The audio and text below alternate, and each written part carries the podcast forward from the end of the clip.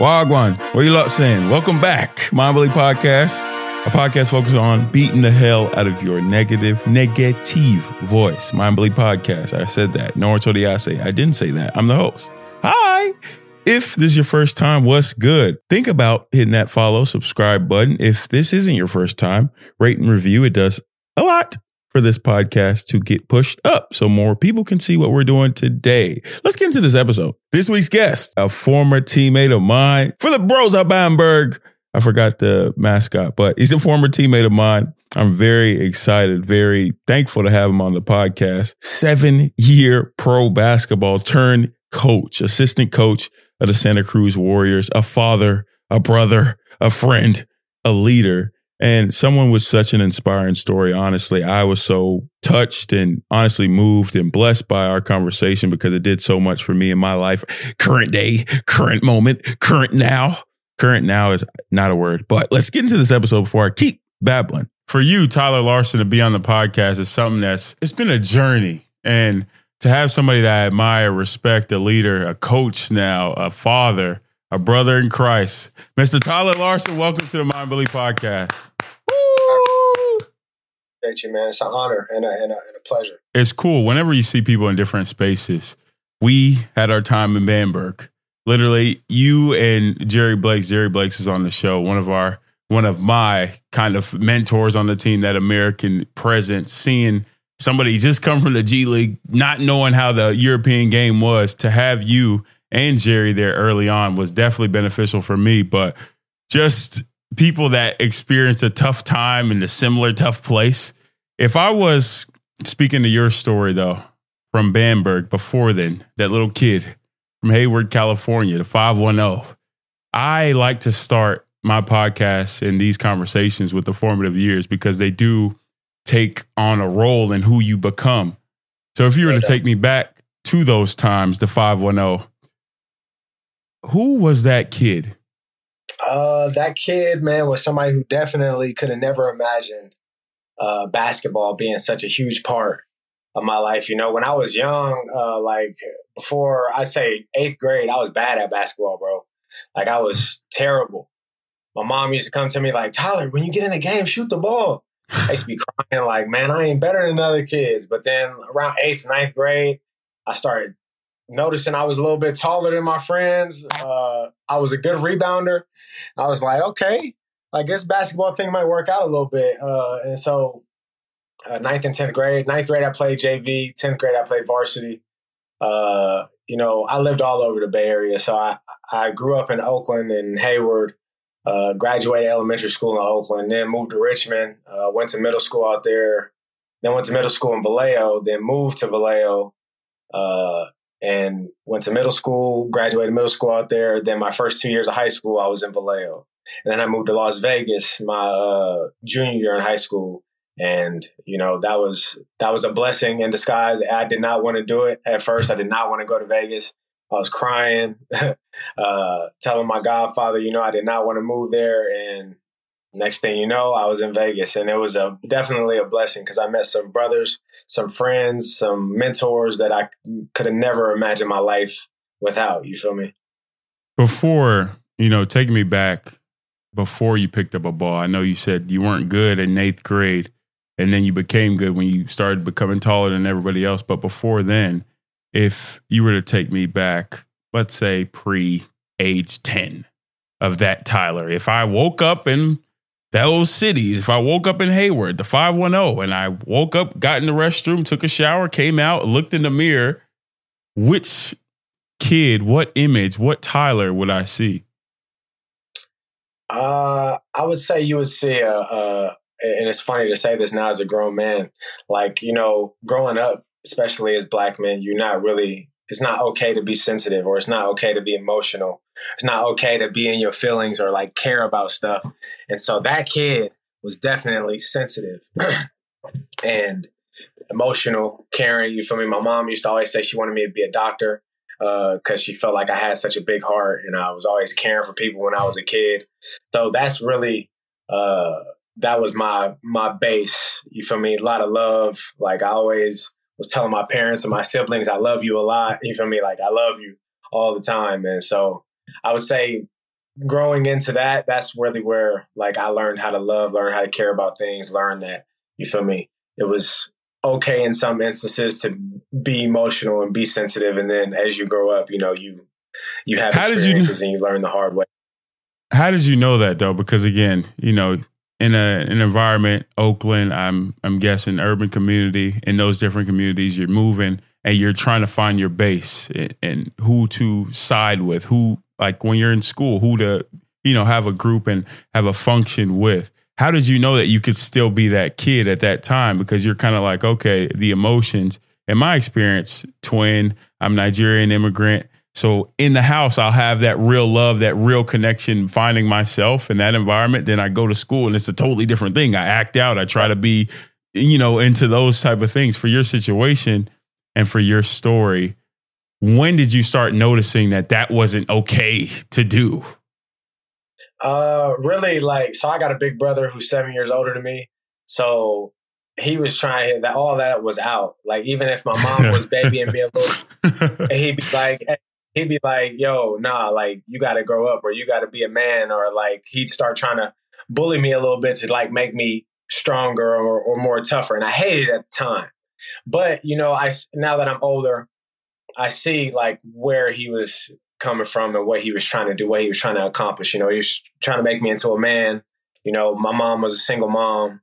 Uh, so he was like the manly figure in my life in a way. Uh, my dad still was still around, but like he was the one I was with day every day. You feel me?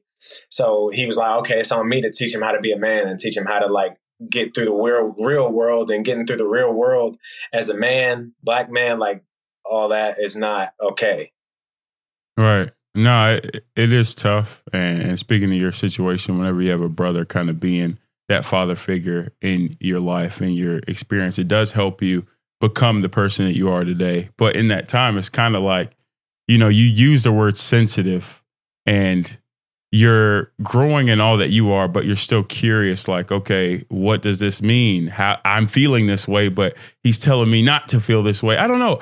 I just, in that time, because again, for me, it, it was a tough situation growing up. Um, a twin, a Nigerian immigrant, and I was acting out in school, doing those different things what do you think if you were behind the eyes of that kid? I'm just thinking about this because you had what you needed in a, in the aspects of okay, a father figure, that type of person being their big brother, but other than that, what do you think that kid needed to kind of express all that he was during that time? Uh, I mean, looking back, honestly, bro. And this is why my my dad and my mom they've always said like I was God's child. Like God had me from when I was young. Cause I did have some guidance. Like obviously I had parents, but like when I got to around like age 13, 14, 15, like I really started doing my own thing. Like I said, my mom was a single mom, so she's doing different things, trying to uh, make things work, uh, pay the bills. You feel me? So when you're a little son and your mom's out working, like you're gonna find a way. I'm yeah. doing the same thing, trying yeah. school, uh, hang with the with, the kids who who doing bad stuff or who doing playing basketball. Like you're just trying to find your way in that instance. So I would say God had me, bro, the whole time. When I think about everything that I've been through as a as a kid, uh, I might think that you know I might have needed this or I might have needed that, but at the end of the day, all of it plays into who I am right now and yeah. how I view my kids, our my kids, my relationship with my wife. You know, all of my experiences have been made into now what is my life. Right. Now what is your life? I just think of your story and you said on your sheet, you said describing your childhood, it was wilderness. and when I think of wilderness is weird, I think of like desert and deserted and abandoned. And I guess when I'm asking that question of what did you need, I'm thinking of that kid, okay, to abandon, to desert some right. parts Who's, of who he was. What, what kid is in the wilderness, basically? Yeah. Okay, yeah. so when I when when I read that question uh, and I answered it with the with one word, wilderness, uh, it was kind of, you know, you can't see what's in front of you you know, you're going through the wilderness and you can't see what's in front of you, but you just trusting that God has a plan. You just keep moving forward and God has a plan. And even at a young age, you know, I felt like I was in that. Like, uh, you know, I didn't know what my future was going to hold. Yeah, I would like to go to college, but my family didn't have no money to go to college. Uh, so my my junior year, or no, uh, freshman year in high school, I moved in with my godfather, who was my JV coach. So before that, uh, my like childhood situation was very like, uh, like I said, like wilderness. When I was about like 13, 14 ish, freshman, freshman in high school, uh, my mom went to start the Las Vegas Stars, which is a basketball team in Las Vegas. Uh, she became the first African American uh, woman to ever be owner, CEO, and GM of a, of a men's basketball team. First African American woman ever. Which and when that is an amazing that is an amazing thing. And me and my brother supported her. Uh, but when all that was happening, you know, like I said, I have a single mom, so she's like making moves. You know, she's out out of the state and different stuff like that. So uh, there was a time there where like I was trying to find a place to lay my head, and so know, different different friends let me stay the night. You know, I used to uh, I used to carry a big black bag with all my clothes and shoes in it. Uh, like it, it, used to be real life, real life wilderness. You feel me? Uh, so uh, when I was I, I, don't I don't remember if it was my freshman or sophomore year, but this is one of the last times where I like slept over a friend's house or didn't have really a roof over my head because my godfather, who was my JV coach, came into my life. Yeah. And uh, so I had a homeboy who I didn't have I didn't have no place to stay. And so he was like, Yo, I'm gonna ask my dad if you could stay at my house. I was like, all right, bet. So he said, uh, he asked his dad, his dad said no he's like, yo, I'm not letting you sleep outside. Like, you got to have a place to stay. We went to school together, you feel me? And we hung out all the time around the neighborhood uh, in Vallejo. So he was like, yo, I'm going to tell you what we're going to do. He had a bunk bed. Norris, I'm not kidding about this conversation. Okay. Yeah. This is true fact. So he says, this is what we're going to do, bro. You're not sleeping outside. Uh, you can come in my room and you can sleep under my bed towards the wall. So if my dad walks in, he won't see you.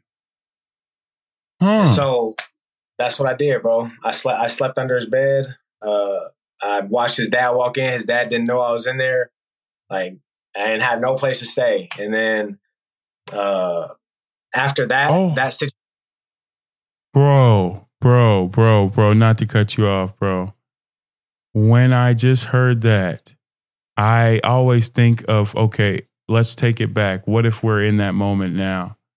How the hell did you go the next day? It, it's like, okay, my mom's not here. I have to sleep in this kid's house. Yes, he's my friend that I'm not even supposed to be there. I don't even feel wanted here, but then it's like, I feel grateful, but then it's feel, I feel embarrassed that I'm in this situation. That. And then bro, it's like, you got to like you said, you got to go to school the next day. You know, you don't know who your friends telling other kids know your story. But the one thing that always helped me know is I could play basketball.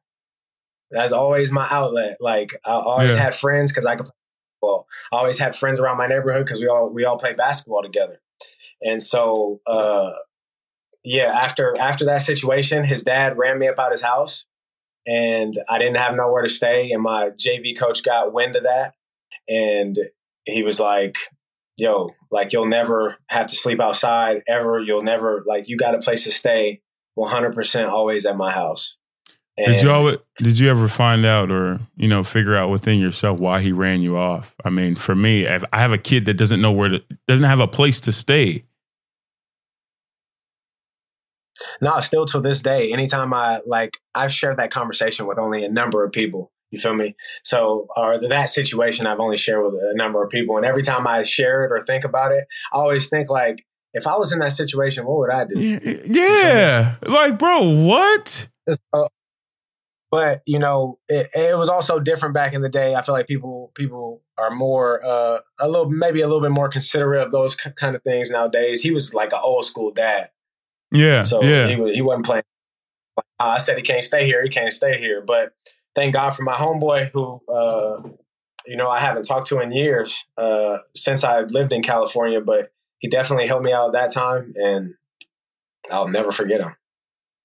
Crazy, and I think during that time, during those ages, I always say in adolescence, uh, from age eight to eighteen, we're on a search, and whatever we find in that search sets the foundation of our life. Where it's extremely impressionable. You're trying to impress the people in school. You're trying to become this man. You have the values from your family, grind, go. You see your mom going after her goals, striving. So you have that. Your big brother's telling you, okay, this is how you become the man of the family. But then you have your own beliefs on how to become the man of the family and how to get it done and how to deal with everything that you're going through, but also like prepare and become this person with you know the evidence that you see okay you're on this search to your identity and searching for the things that you know you resonate inside with i find this basketball okay that means i'm something i'm i'm worth it i always had basketball i can push and pry and fend off with my life and harbor this thing with using this game i guess in that time though and i always ask myself this and i can't even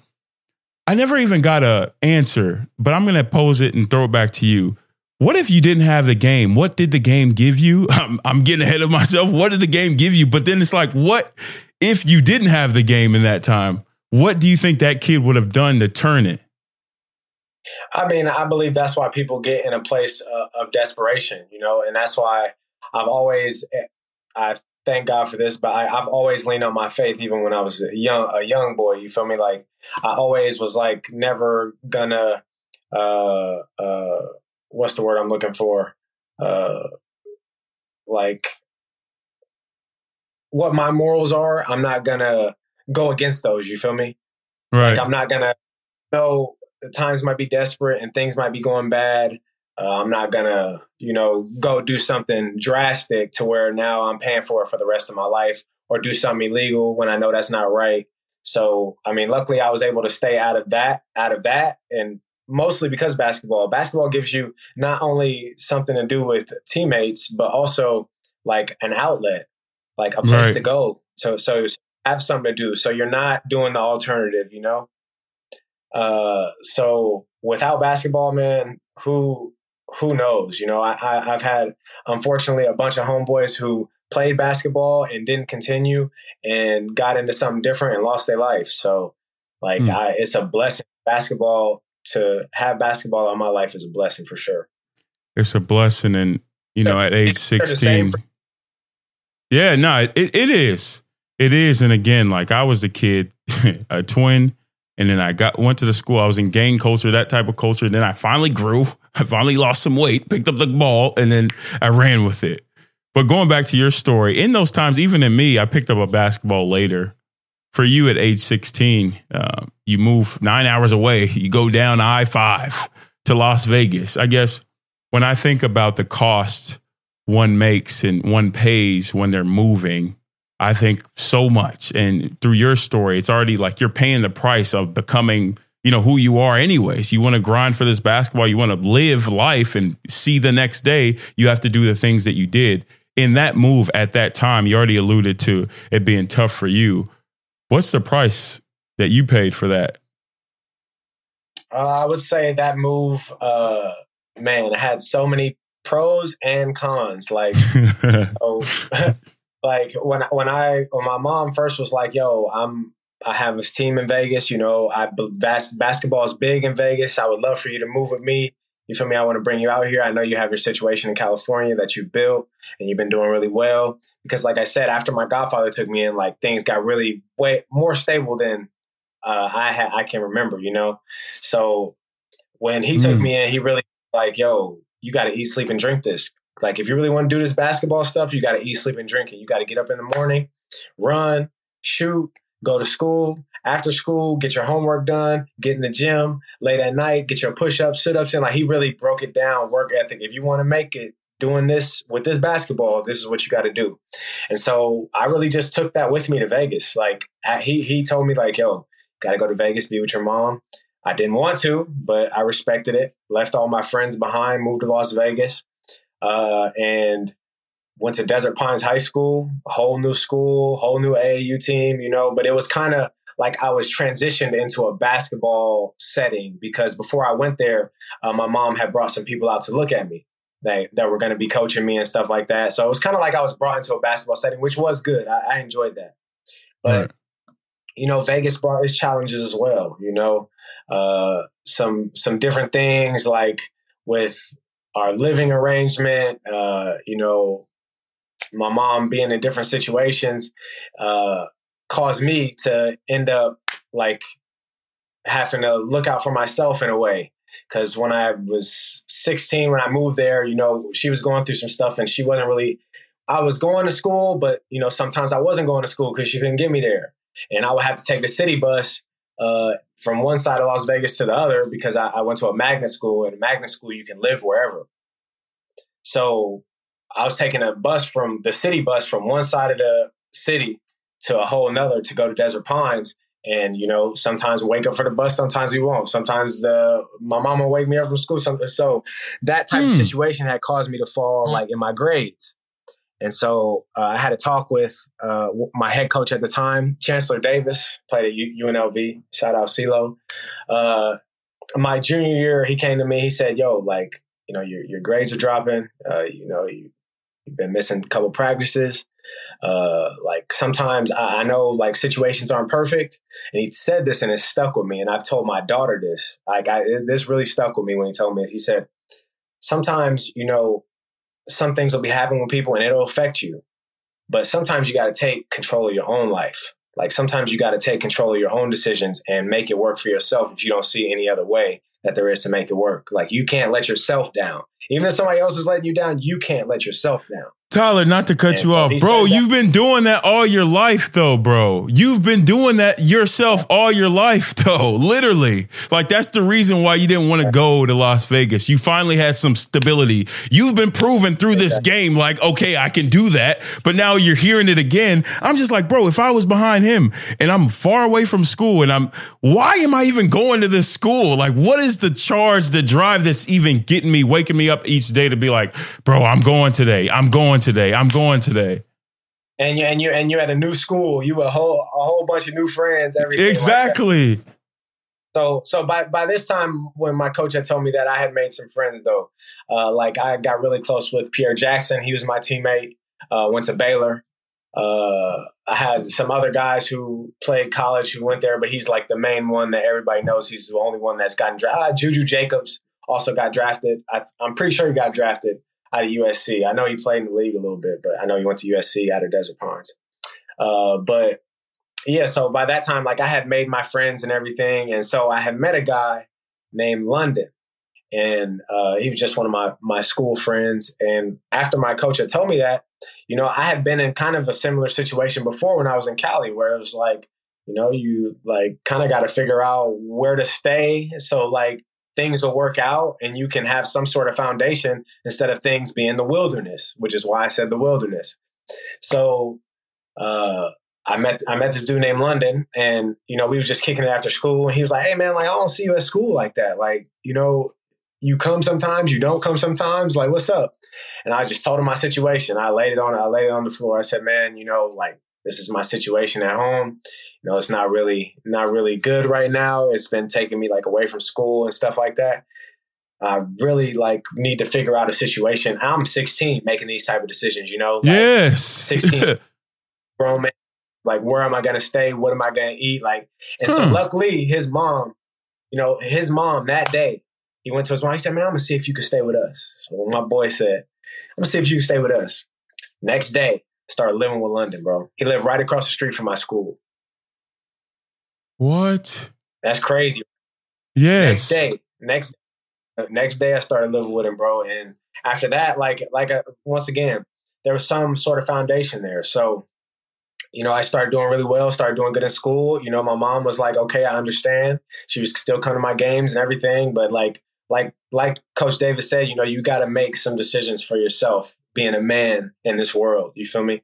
And so I, I did, did, that, that kid. Not to cut you off. Did did that kid ever? Because for me, I was without my father from eight eight to eighteen, and because he he got his visa denied, he was in Nigeria trying to come back over. And I didn't get it. And Nigerian parents, they're they're gatekeeping. They they hold secret because I probably would have blabbed to my friends. Probably true. I probably would have been Tyler. Honestly, I probably would have told them my situation, which obviously it has me in myself because it's like, should I express? Should I not? But for you, when I'm thinking of your story, did you hold any you know, ill will towards your mom because you know, like she had no control of her situation, obviously. But then it's like that kid, how did he go from, okay, I always have to live with somebody else? I always have to, okay, do this on my own. I'm 16. I want to be a kid. I look at a new city now. I was in this city. They had their family, they had their friends, they had people pushing them up like a kid should. I'm in another opportunity and they have that. I still don't have that. Did you ever feel that towards your mom? Uh, honestly, like as a kid, of course, of course, as a kid, you know, you just you think the world revolves around you. Yeah, hell yeah, yeah. You know, like how how could this be happening to me? Why why me? Type of type of mentality. And you know, like like I said, I regret nothing that the past has taught me. You know, like I regret none of these experiences because I met some really, really close people still to this day. Like in that process, you know, and I wouldn't trade that for the world. When my boy London took me in, like uh, that was one of the the mile or like key pieces to directing me like the way I was gonna go, you know, because now I was around, I was hooping every day now. You feel me? I had friends that I can be around and it influenced me. I start to like know how to move, know where to go, and I was in a new city. So it was like, in a way, I mean, I know this is cliche to say, but like everything happens for a reason.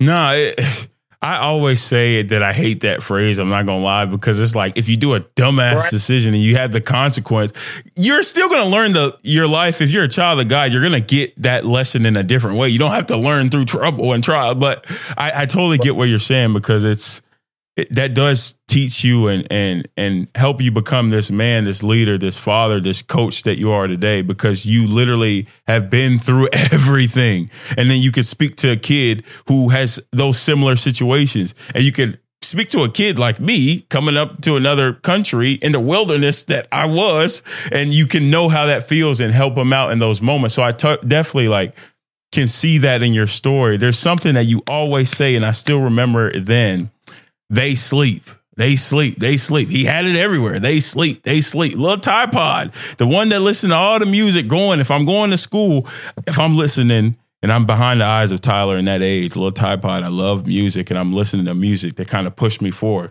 They sleep on me. They sleep on me. They sleep on me. When I hear that, I think, you know, the edge that drives to help you on the court, those type of things. But I feel like they sleep for you means so much more than just the game of basketball. Man, it, it, when I when I think of they sleep, and maybe when I was younger, it was more of a basketball. Oh, you know, they sleep on me. I'm a, I'm a make it type. Even though I I might tell myself that in in the time, but I had no clue I would be able. I didn't have no offers out of college. I, I mean, out of high school, I didn't have no offers, none. Uh, I mean, I went junior college, but I'm talking about Division One offers, even D two offers. Like I, I wasn't getting none of those. So I didn't think that playing professional basketball, let alone like playing at the Euro Cup level, playing like at a high level like that was even attainable. Uh, but at the time it was like, you know, they sleep on me, I'm gonna make it. But now as a grown man, when I think of they sleep and I think of the whole movement that, you know, me and my brothers, me and my friends started back in the day, uh, they sleep is more of a, you know, people gonna sleep on you no matter what. It's always gonna be, oh, you haven't done this, but you haven't done this. Oh, you can't do this. Oh, you haven't done this, and you just got to keep proving people wrong your whole life. So now they sleep as more of a mentality in in everything you do. You know, like don't be surprised if somebody doubts you. Don't be surprised uh, if somebody doesn't have high expectations for you. You just gotta know that they sleep on you and worry about yourself.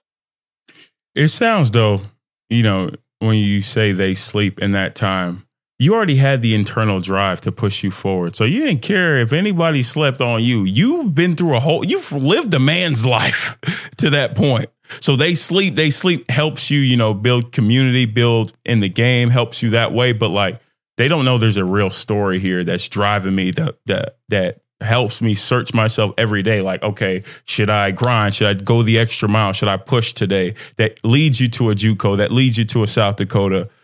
That kid then define the odds and and growing and moving on to these different levels you said something just now, and I totally agree. At those moments, you always like people always say, "I always knew I was going to be this. I always knew I was going to be to this point." Shut up! I always say that. No, there's no way. There's no way you you thought the kid that was in this city, in this city, living, going through the wilderness, could become who you are, changing from this, going to this country, living in all these different places, playing professional at that level. You never knew that. So I, I have a. I'm like, shut up. But it's like, what helps you in college kind of keep going forward and going forward. I, I feel like I'm asking redundant questions. I am like this because I'm just really thinking about this right now. It's like believing in something that you can't see, but knowing like, what's the alternative? I got to keep going. I got to keep like, cause I remember that kid.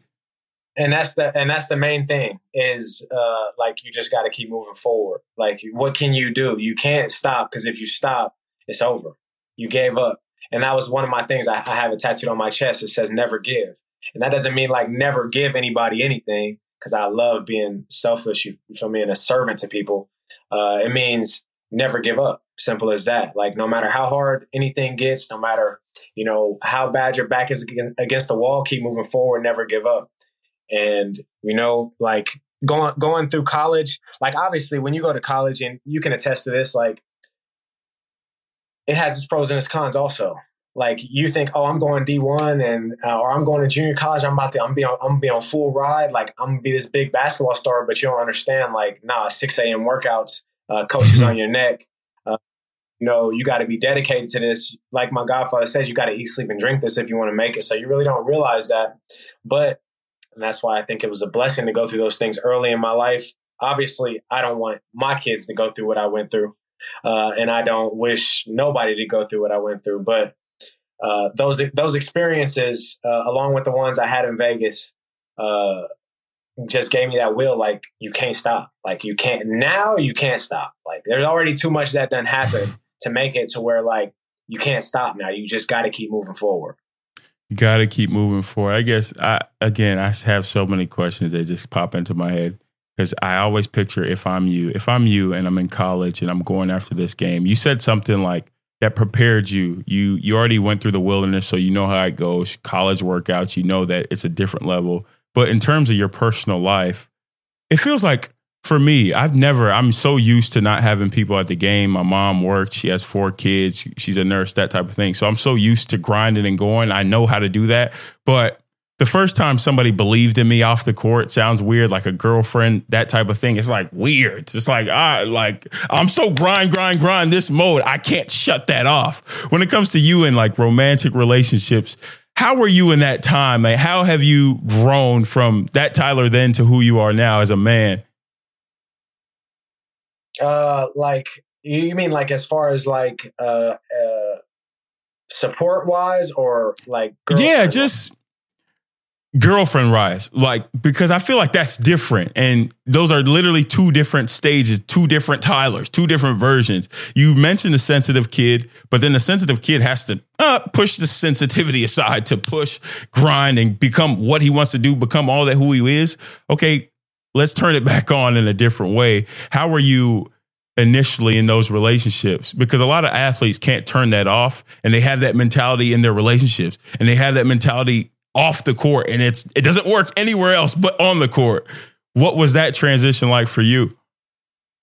Right. So as far as like females, like my mom was in uh, some like abusive relationships, mm. and uh, you know, she's been divorced. Like I've I've seen her go through a lot, you know, and I've seen people treat her bad. I've seen men take advantage of her. I've seen them physically abuse her. So like whenever it came to females, as I was growing up, I always like had a big heart for like if I really cared for a girl. Even when I was in eighth grade, I thought my girlfriend was everything, you know? So yeah. like growing up, then learning like, okay, uh, you know, you have your life and your experiences and you can't share that with everybody and you can't even be yourself almost around everybody. So as I got older, you know, you just figured out like, okay, uh, who can vibe with me like that, who can be on that level with me like that, who understands where I came from. And I never found in my definitely my whole college uh, mm-hmm. career and then moving on to professional. I met my wife when I was going to Belgium, and uh, we we met in Vegas at like 4 a.m.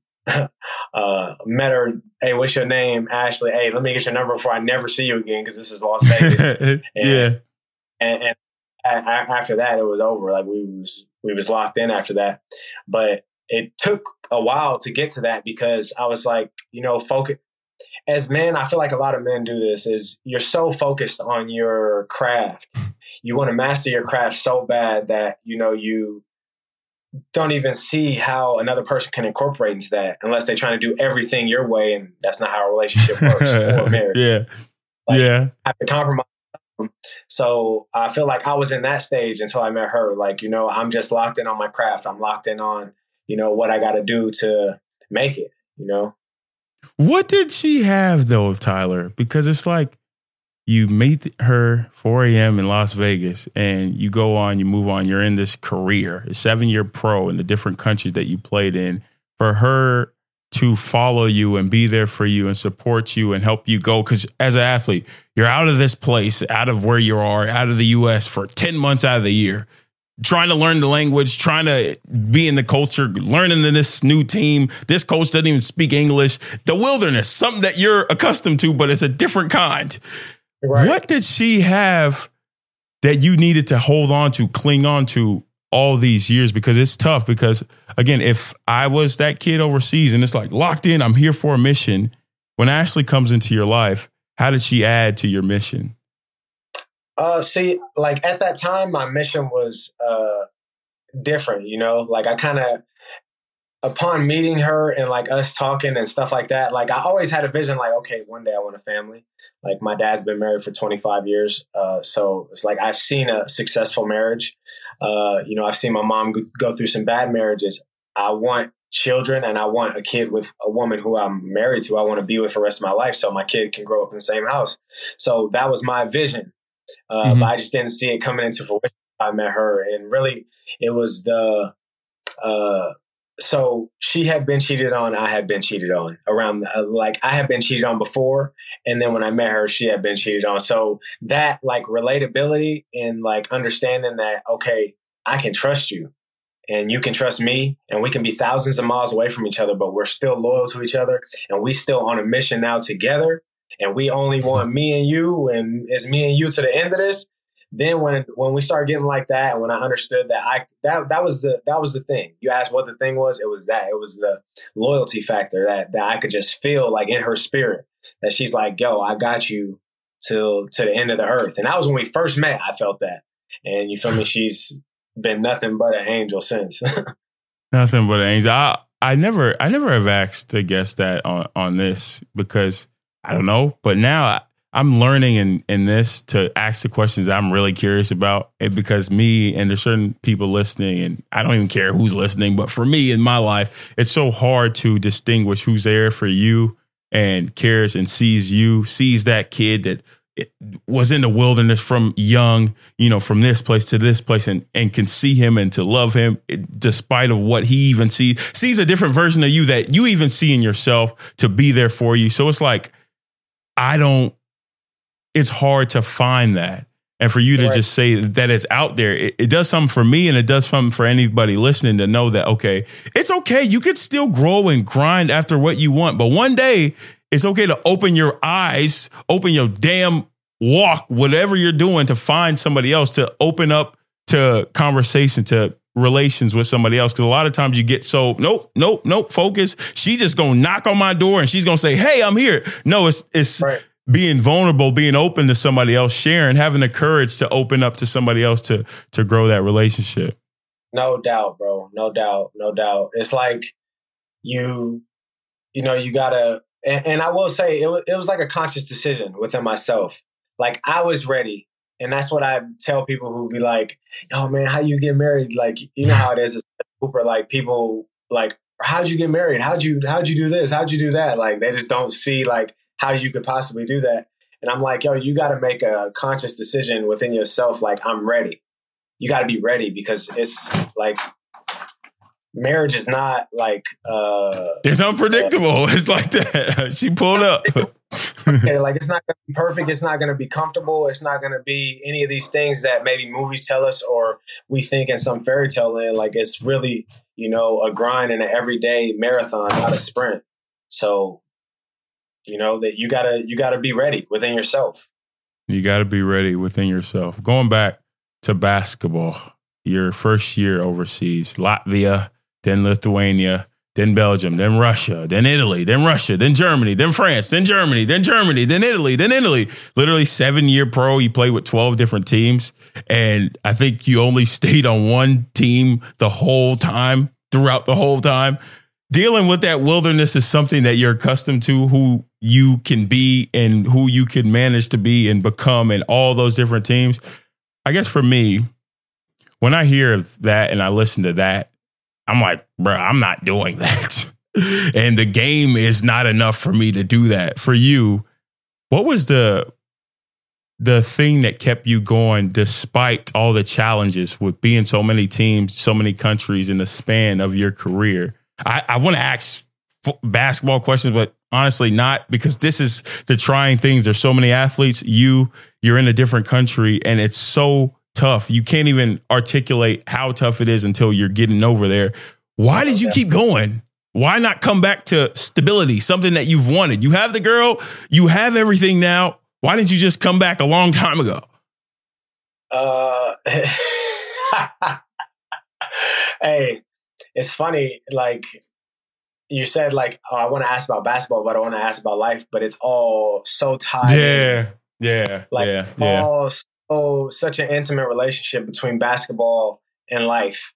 So uh, definitely okay. So I'll just I'm a, I'm gonna gradually build you up yeah. to my rookie, and and this is what really gave me that grind of like okay by any means necessary i'm getting to it shout out my agent also uh, teddy archer you know he had my back through everything so i mean you know it's definitely not just me, just me that did all that. You feel me? Like as far as when I became a pro, he helped me tremendously. Uh, but so my friend London, who I told you I moved in with my junior year of high school, uh, he went to school. His it was his senior year as my junior year. Uh, then he graduated, and then it was my senior year, and I was still living with him. Uh, then, unfortunately, uh, he ended up committing suicide mm. in our bathroom. And so when he did that, that like it was like another like uh I don't know, scar maybe on my back, like, you know, just something else that was like, wow, like, and when you're young, you don't realize everything. When you get older, you start to slow down and process everything like, wow, you really went through that as a 16 year old, 17 year old, 18 year old, you feel me? And so after he, after he passed away, you know, like, obviously there was some whirlwind there. Uh, but I played well my senior year uh, and then ended up going to junior college. And so I came off the bench, junior college. I had never played point guard before. Uh, and I was backup point guard freshman year in junior college. And I got in, I, I, did well. I've always been able to handle the ball, always been a really good rebounder.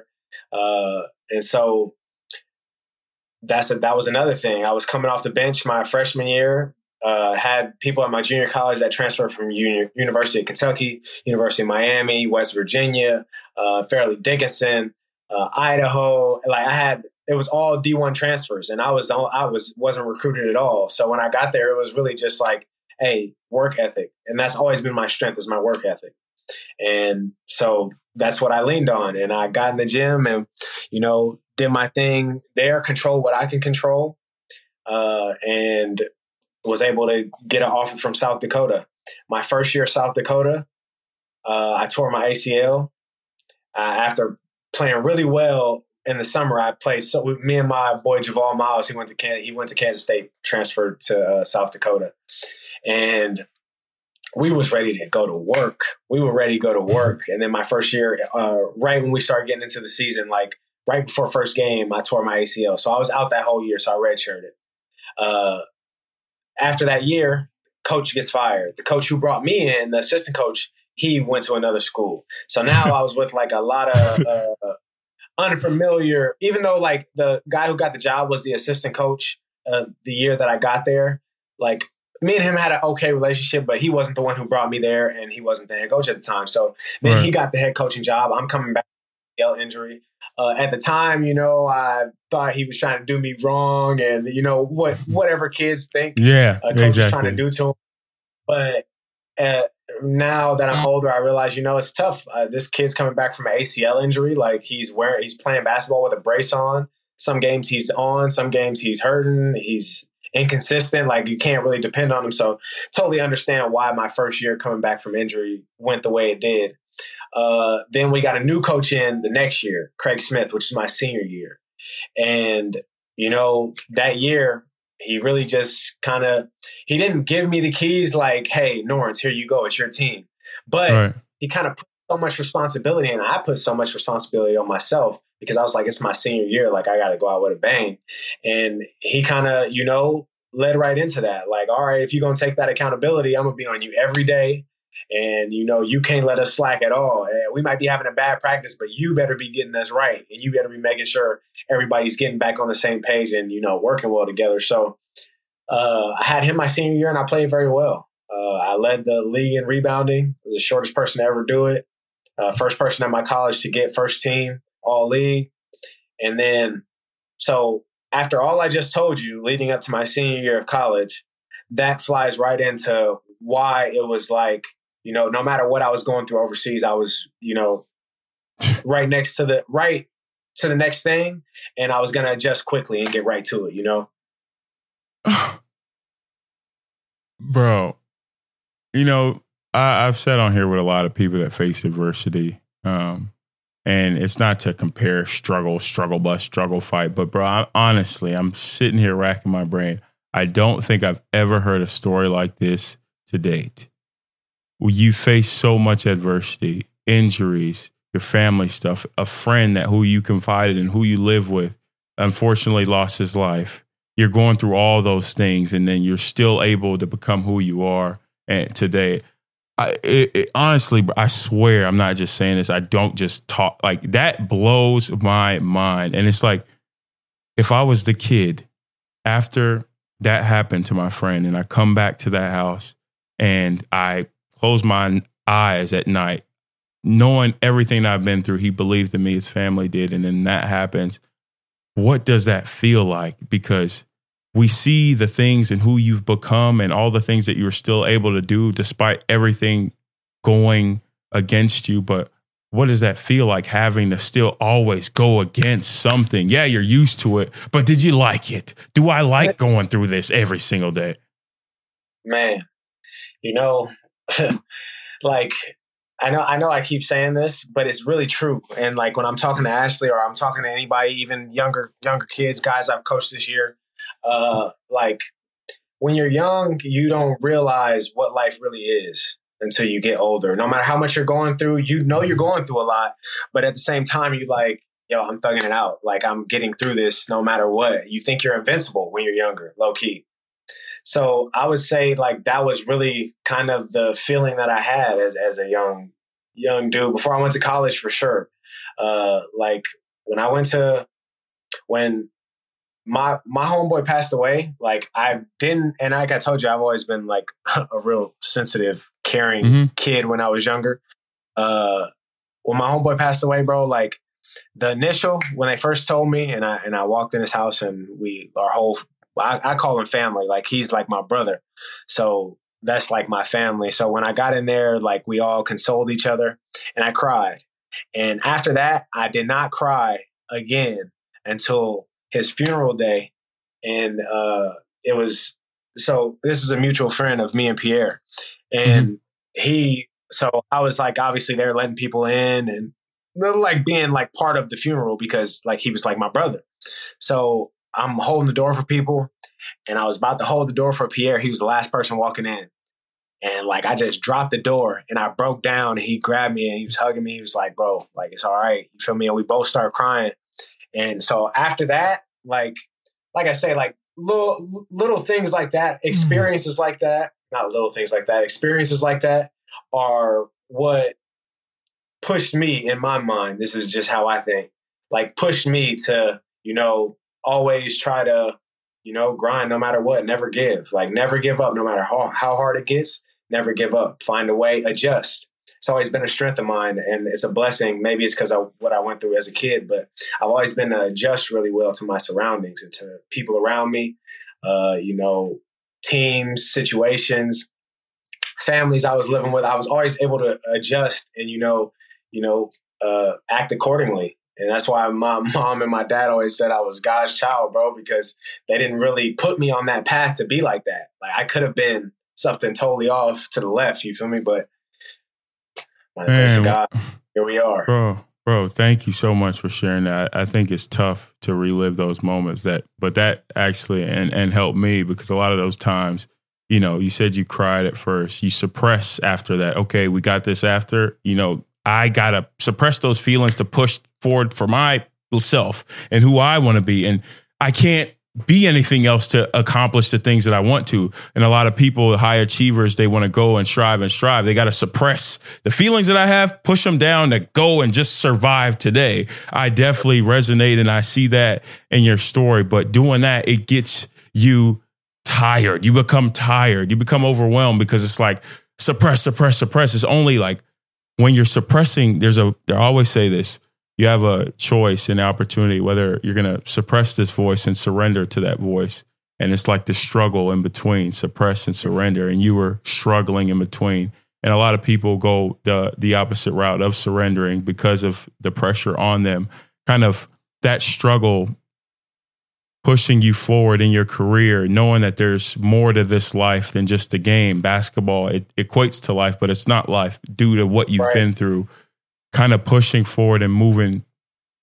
Do you ever wonder what Tyler would have become if he had this grand, sweet life before? Like if I I never faced adversity, if I never went through all these things, what would you have become? Because again, I do think of this sometimes because I'm a believer. I child of God. It's like, God, why did you pick me to go through these things when I was a kid? Why did you pick me to be without my father? Why did you pick me to be in Germany to where I'm like suicidal because uh, I've been suppressing my emotions all this time. And right. before then, I only picked up the game because I fought, saw myself significant because I picked up the game. Before then, I was this child that was sexually abused by older women in my life. So I felt insignificant. So the game was the thing that I had. And now the thing that I have, I can't play. And then I, I lost family members because they came to watch me play the thing that I had. And, and, and I just was pushing and pushing and pushing because of this game. And when I couldn't play, it wasn't there anymore. If I ask, and I always think of this, what if I didn't have that experience? Would I come to this conclusion? If you didn't have the bouncing from this place to this place to this place, I probably asked this, but I, I'm asking it again. I don't care. Do you ever think about that? And like, I know it's who you've become and everything works together, but I don't, it's just so amazing what you just said in the story that you, I'm like, to, to be at this place because it's never, you know, what you go through it's always how you look at what you go through and how you're able to move forward. There's a lot of people that go through similar situations that aren't here, Tyler. They're not this person, this pro converted to, he's now a father, converted, obviously a husband, converted, obviously a coach now. There's a lot of people that will never be that. Like that trait is, I wish we could clone that trait and put it into everybody, but it's just like, ah, I, I don't, I don't want to like beat down this point, but I do think it's so admirable who you've become after everything. Like you never know what somebody goes through until you have a conversation. And for you to share all that is huge. I do want to go to this space though of seven year career turn coach. Can you walk me through those conversations in your head? The first time where coach even came in your head because you're still hooping. You don't even have the energy to think about being a coach. Walk right. me to those times. Uh, so basically, uh, my senior year when Craig Smith got there, we had a great year. You know, we built a great relationship. I still talk to those assistants who I had there who are now assistants or head coaches other places. I still talk to him. And, you know, they kind of told me like, yo, like you have a gift as far as like leading people and communicating with people, getting across to people, be, being able to explain something so that somebody else can apply it, being able to listen to somebody and apply what they're telling you. You got a gift. And so that they told me, oh, you know, you should be a coach. You should be a coach whenever you're done playing, you know. Uh, yeah, I think that would be something smart for you to get into. And so I said, I'll never be a coach. I'll never be a coach. Like I'm, I'm gonna play basketball for years, and, and, it's over after that. I'm not working another another day in my life. Uh, but you know, life happens. Uh, when so when I went to Bamberg, which is where we played together, I think that was year five. Year, that was year six for me. Uh, and having that knee surgery that year, uh, that kind of, and then having to come back mid season, uh, that kind of, you know, basically, I, I, don't know if the word, uh, like you said, like if you had went from team to team to team to team to team to team, you'd be mentally and physically drained. Yes. So, you know, all the stuff that we were going through in Bamberg, like, yeah, uh, with, with our, with our coach and, you know, with management, whatever. And so that situation on top of the mental and physical drain of having to have another knee surgery, uh, having to be asked to play through injury, uh, having to, you know, having to play through injury, then when you don't play good, be chastised and stuff like that, you know. So dealing with, I, I would say, on top of the COVID year, you know, COVID happening, like that all took a toll uh, mentally, being away from my family, you know, uh, realizing that there's like, uh, and you know, COVID humbled a lot of people. Like a lot of people passed away, so it gets you thinking. Like, yo, there's I'm sacrificing all this time away from my family. You know, there's my family is really important to me. So what's more important now? You know, I'm being treated like this, like a piece of property, and my family over here is just waiting for me to come home, missing me. You know, I'm away from my daughter and stuff like that. So I'd say that. And then going into the next year, uh, you know, I was just like having to come back mid-season, I really didn't get the proper, I would say, like rehabilitation time uh, after that knee surgery and after being in a boot for my Achilles. You remember that? yeah, yeah, yeah. I remember the practices so how- that.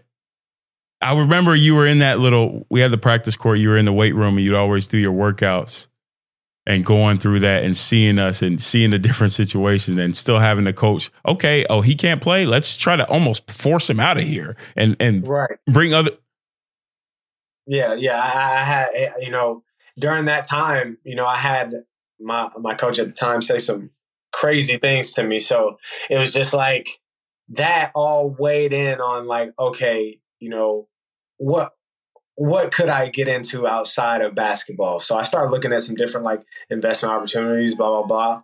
And so my year in Italy, uh, I was talking to Teddy, and he was like, I was just like, man, like you know, my my body's feeling a little banged up. It really it was probably more mentally than physically because I, right. I feel great now, but I'm like mentally, you know, I was just drained. I was like, man, I think I think I'm ready to go into something else. And he's like, what do you think about coaching? And I was like, coaching, like, you know, I always said I would never be a coach. And he's like, yeah, but you got so many good qualities to go into a coach.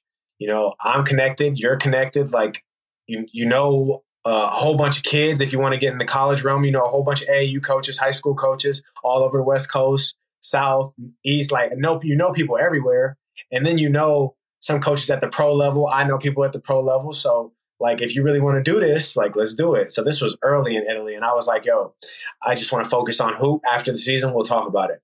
So whole year focused on hoop had a good year. Uh my, i went to i was in pesaro i was doing playing well and then i went to reggio in january played fiba euro cup we went to the fiba euro cup championships uh, and then we went to the playoffs in italy playing against milan first round uh, and so yeah, after we went to the championship, like that was almost like another uh, clarification or declaration of like, okay, Tyler, like you could take a deep breath. You made it to a championship. Like you in here in a sold out arena in Istanbul, Turkey. Like you, from what you came from, you never thought you would ever be somewhere like this. And you've had a long career. You've been able to, you know, provide for your family. I'm the first person in my house, in my family to ever own a house. So like you own a house, like you own a car, like you know these things that I didn't see that were attainable when I was a kid. I thought there was no way. Like how could that be me? To like okay, Tyler, like you did it. And then so this summer when the uh, Santa Cruz Warriors position came open and they interviewed me and we had some really good conversations uh, and they offered it to me. It was me and my wife going back and forth, and she was like, "Really, you just got to pray about it. Like you got to pray about it. You know, I can't tell you." What to do because you've been playing basketball since you were four years old. Like, you know, you got to decide if you're ready to be done. And so, um, prayed about it. I felt like, you know, I was being led towards this opportunity. Uh, and I'm so happy now that I've hmm. finished my first season that I did it because it was like way more rewarding than I thought it was going to be. It was a great learning experience. It was a great teaching experience. Uh, like I learned some things about myself that I didn't know. I've seen things in some of my players that I noticed that I used to do, or I could see myself in them when I was younger. So I knew how to, you know, explain to them or relate to them in that way. And so, bro, it was a blessing, man. It was a blessing. And now I'm blessing. Coach Larson. What did you learn about yourself during this new stage? Because to this point, you already know you face a lot in your journey. And from listening, I've learned about your journey and I know, okay, he's going to overcome anything he faces, any trial, any hurdle. And we were teammates. It's crazy how you like be in the same room, same group with somebody and not really know. Bro, Tyler, that's the thing that I'm thinking about the whole time. Like, are you kidding me? Are you kidding me? Are you kidding? Because it's like, I was so. Then again, it's like, in life, it's a good lesson for life. It's like you see your situation totally, you know, I'm going through this, I'm grinding, I'm struggling. Do you got a brother right there going through similar things, struggling and, and going through those same battles? So it's like this conversation and these conversations is essential. And in that time, it's like something needed to like push you forward and move. That's literally what I've been thinking about. I'm like, are you kidding me?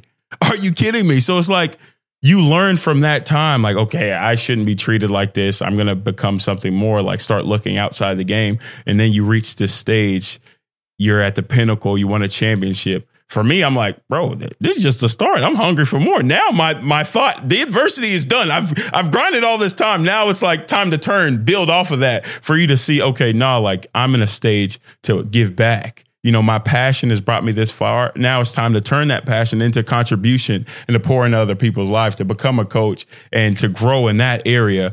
What have you learned about yourself? I would say that's one of the biggest things right there is just like uh, pouring into other people and also being able to. So when you're a player, like, and you got teammates, and when we were teammates, you were younger than me, like, but it's still we never had this conversation before. Exactly. So exactly. When you're when you're a player, like you know, you have that relationship with your teammate, but it never. Sometimes it goes past surface level, but rarely do you get a deep dive into somebody's life and you're able to really give them advice and talk to them about life, about what really matters in this in the hoop world and also in life being a man. And so that was one of the biggest things that, I feel like I was able to learn about myself and also give back like that you know what I've been through I can hand it down like I can really hand it down to these younger guys and let them see like yo I might think I got it bad or I might think because the coach isn't giving me the playing time I want or whatever the case may be uh like nah like everything is okay just control what you can control and all the rest of it will take care of itself Okay, how do you? I have this question, not to cut you off. How do you go and you're grinding? You become all that you are. You you made yourself like a self-made player. That is what we'd say in you know your career, your life. How do you teach a kid that? Because in this age, a lot of people say, "Oh, they're soft," but it's a different age. It's a different era. It's you know, your environment plays a part. Everything plays a part into who you become. So how are you able to teach? I'm just like, well, you better just have it. I don't know, figure it out. Like, you got to do this. How are you able to learn that communication and like be gentle with this kid, be sensitive, but still like, nah, you need to be like, how do you voice that and get that out of a kid? What's your journey with with with that? So I don't know if you know this, but I majored in communications in college. Did I ever tell you that? Nah. Okay, so uh, since I majored in communications, like I feel like that that's helped me a lot. Like I didn't used to be able to communicate like that or listen like that, or I didn't know what effective communication was. I just knew. yeah, you'd be yeah, like, so, "Boy, do this." Yeah, you feel me? There's a difference. There's a difference between talking to somebody and then talking to somebody a way that they will get it.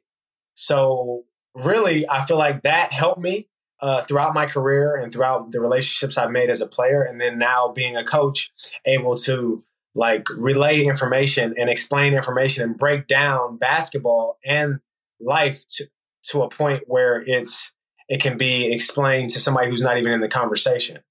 You feel me? So I think that uh, navigating that and then also knowing that just how I told you something about myself, uh, these kids and professional players and everybody, they have their own story and stuff they're going through as well.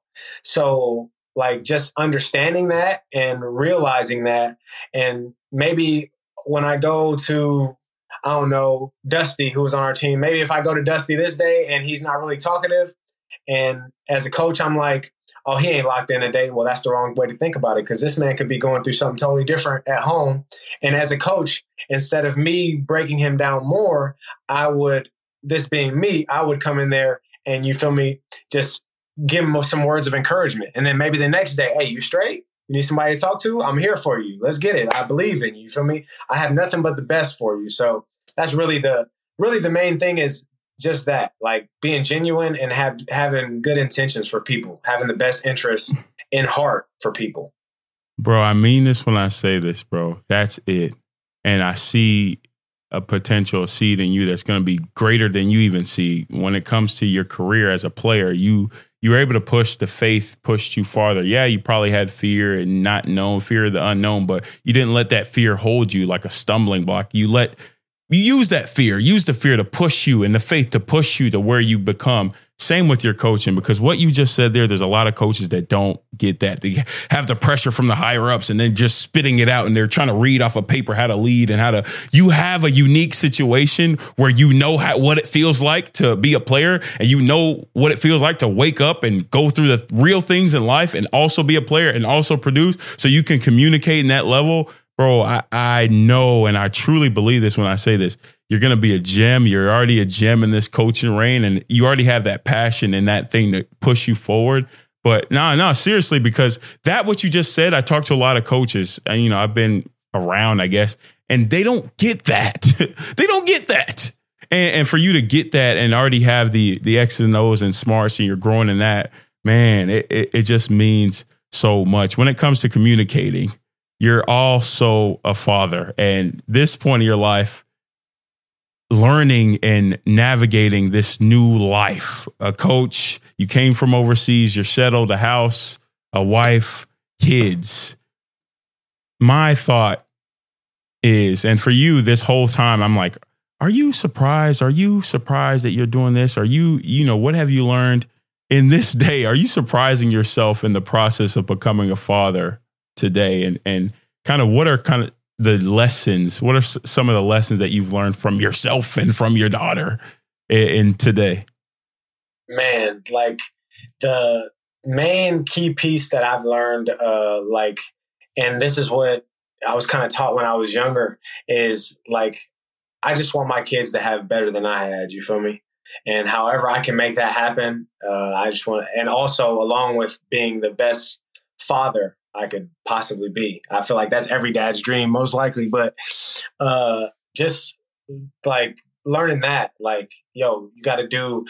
Also, there's a new now a new responsibility with you.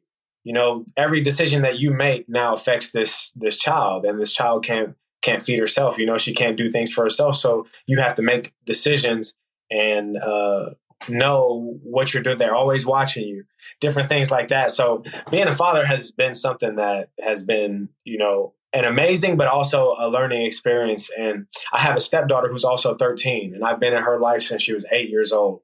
So I've seen her grow from eight to 13, and that was a crazy process. So now I'm mm-hmm. getting to see my own flesh and blood like go from zero to eight. So That's it's definitely bro right it's been it's really been it's really been a blessing and like i've said previously bro i just believe that you know my steps are ordered like my my path is ordered, and I really trust that, and that helps me. Uh, like not have anxiety, not have worry, not have fear, like you said. And it was harder to actually tap into overseas because you're by yourself. You know, you're going through all the things on the basketball court. Then you go home, you're lonely, you're by yourself. Like so, it was harder, a little bit harder to tap into understanding that back then. But now that I've been able to, you know, coach, see things from a different perspective, you know, step back and realize that like you're part of something bigger than just you. And then when you realize that, it's like, okay, okay, I understand. Like, I don't have to have worry. I don't have to have fear. Like, he, he got my steps ordered. I just got to do my part, which is keep moving forward and keep controlling what I can control. Keep moving forward and control what you control. I, I always, not always, I did this for you. I went on your Twitter and looked at some of your retweets. And I'm going to read one that kind of says and kind of ties to that. You said, Today, I'm choosing joy. The things that aren't things aren't always aligned, but you know that God. The, oh, let me start again because Norense, I keep this in. I'm gonna keep it in. Today, I'm choosing joy. Things aren't always aligned, but you know that God I serve, the God that I serve, is working on my behalf. That is enough and encourages me to keep going. And it just encourages me to hear your story and where you've been and who you've become and all these things that you face and you're still joy and you're still wanting to pour back and contribute to other people honestly it's huge and i'm i'm so glad to showcase this conversation and showcase your life because i i truly believe you're a leader and a person that has a message to pour out to somebody else because it's like i think about this daily how do we you know have these conversations in in those circumstances at a team level, like not just surface level. So, because playing in the G League this year, it's like when you have those, it takes a lot of work to get to actual conversations. How do we, you know, show this love and contribute with each other off the court and for you to basically showcase your whole life and open yourself up and say, okay, this is what I do. This is what I dealt with. This is what I even thought. I think that's true confidence and confidence in who you are and confidence in your faith. Faith is the a confident expectation that I don't care if I didn't know. I don't care if I don't know now that I will grow because of my, the Lord that I serve and what's pushing me through. So nah, bro, thank you so much for your story. I always say this question, obviously Mind Bully podcast. When you're in those times, all this adversity you face, the adversity today, because you're learning a lot, you're becoming a different person, you know, having to show up for your daughter, your your your players, everything, overcoming that negative voice that says you can't, you won't, you won't ever become this new person, this next version, beating the hell out of your mind bully. What are the practical steps that you work and that you do to overcome your negative voice? Uh, well, first off, for anybody listening, if you do have a negative voice, it's totally normal. All of us have it. I believe that. Even the the greatest, I think, you know, you always have this negative voice in your head trying to tell you that you're not good enough or you can't do it or what if you get in the situation and mess it up or whatever the case may be. And when I get into those times myself, uh, first thing I do, first thing I do is pray. First thing I do, like because I that that helps me, helps my heart, helps my mind, helps everything settle down. I take some deep breaths and I just start reeling off things in my mind that I'm thankful for. I start reeling off things in my mind where I can remember that I got through, like things in the past, which I've now shared with you, things in the past that I can recall, like, wow, I thought I would never get through that. I thought that was the end of me. I thought that that was, I was done and I got through it and now that it's in the past. So my if I had to give one practice of practical thing, that's what you asked. If I had to give one thing, I would say understand that time heals all wounds, and with with time things pass. So don't get too caught up in uh, something good happening or something bad happening. You know, just stay even keeled. Know that life is mountains and valleys, and you know that negative voice in your head uh, you can combat it because it's not it's not it's just lies. It's all lies being fed to you by your mind. It's not real. Just lies. It's not real. I think I've agreed to a lot of the things you said to this point. I'll have to big time disagree. Time doesn't heal all wounds, in my opinion. God does. And God has healed and made you who you are, the faith, the strength of who you've become. And and then when people think they're like, oh, that doesn't make sense how he can do this. That doesn't make sense how he's able. Yeah, when it doesn't make sense, it makes faith. Faith and sense are totally different. So it doesn't matter how I feel right now when I pray. I don't feel like anything's changed, but it's the faith that got you through. It's the faith that pushed you through and pushed you to where you are now. So, bro, thank you so much for being on the Mind Bully podcast, bro. Love, bro. Love. I appreciate you, know. I appreciate you, bro. Thank you for listening to this week's episode of the Mind Bully podcast. If you like this conversation, do me one favor rate and review this podcast. If you're on Spotify, you can now see a poll where we can interact with each other. So do that for me, please. Till the next one, peace and. Hey, Jennings, you going off.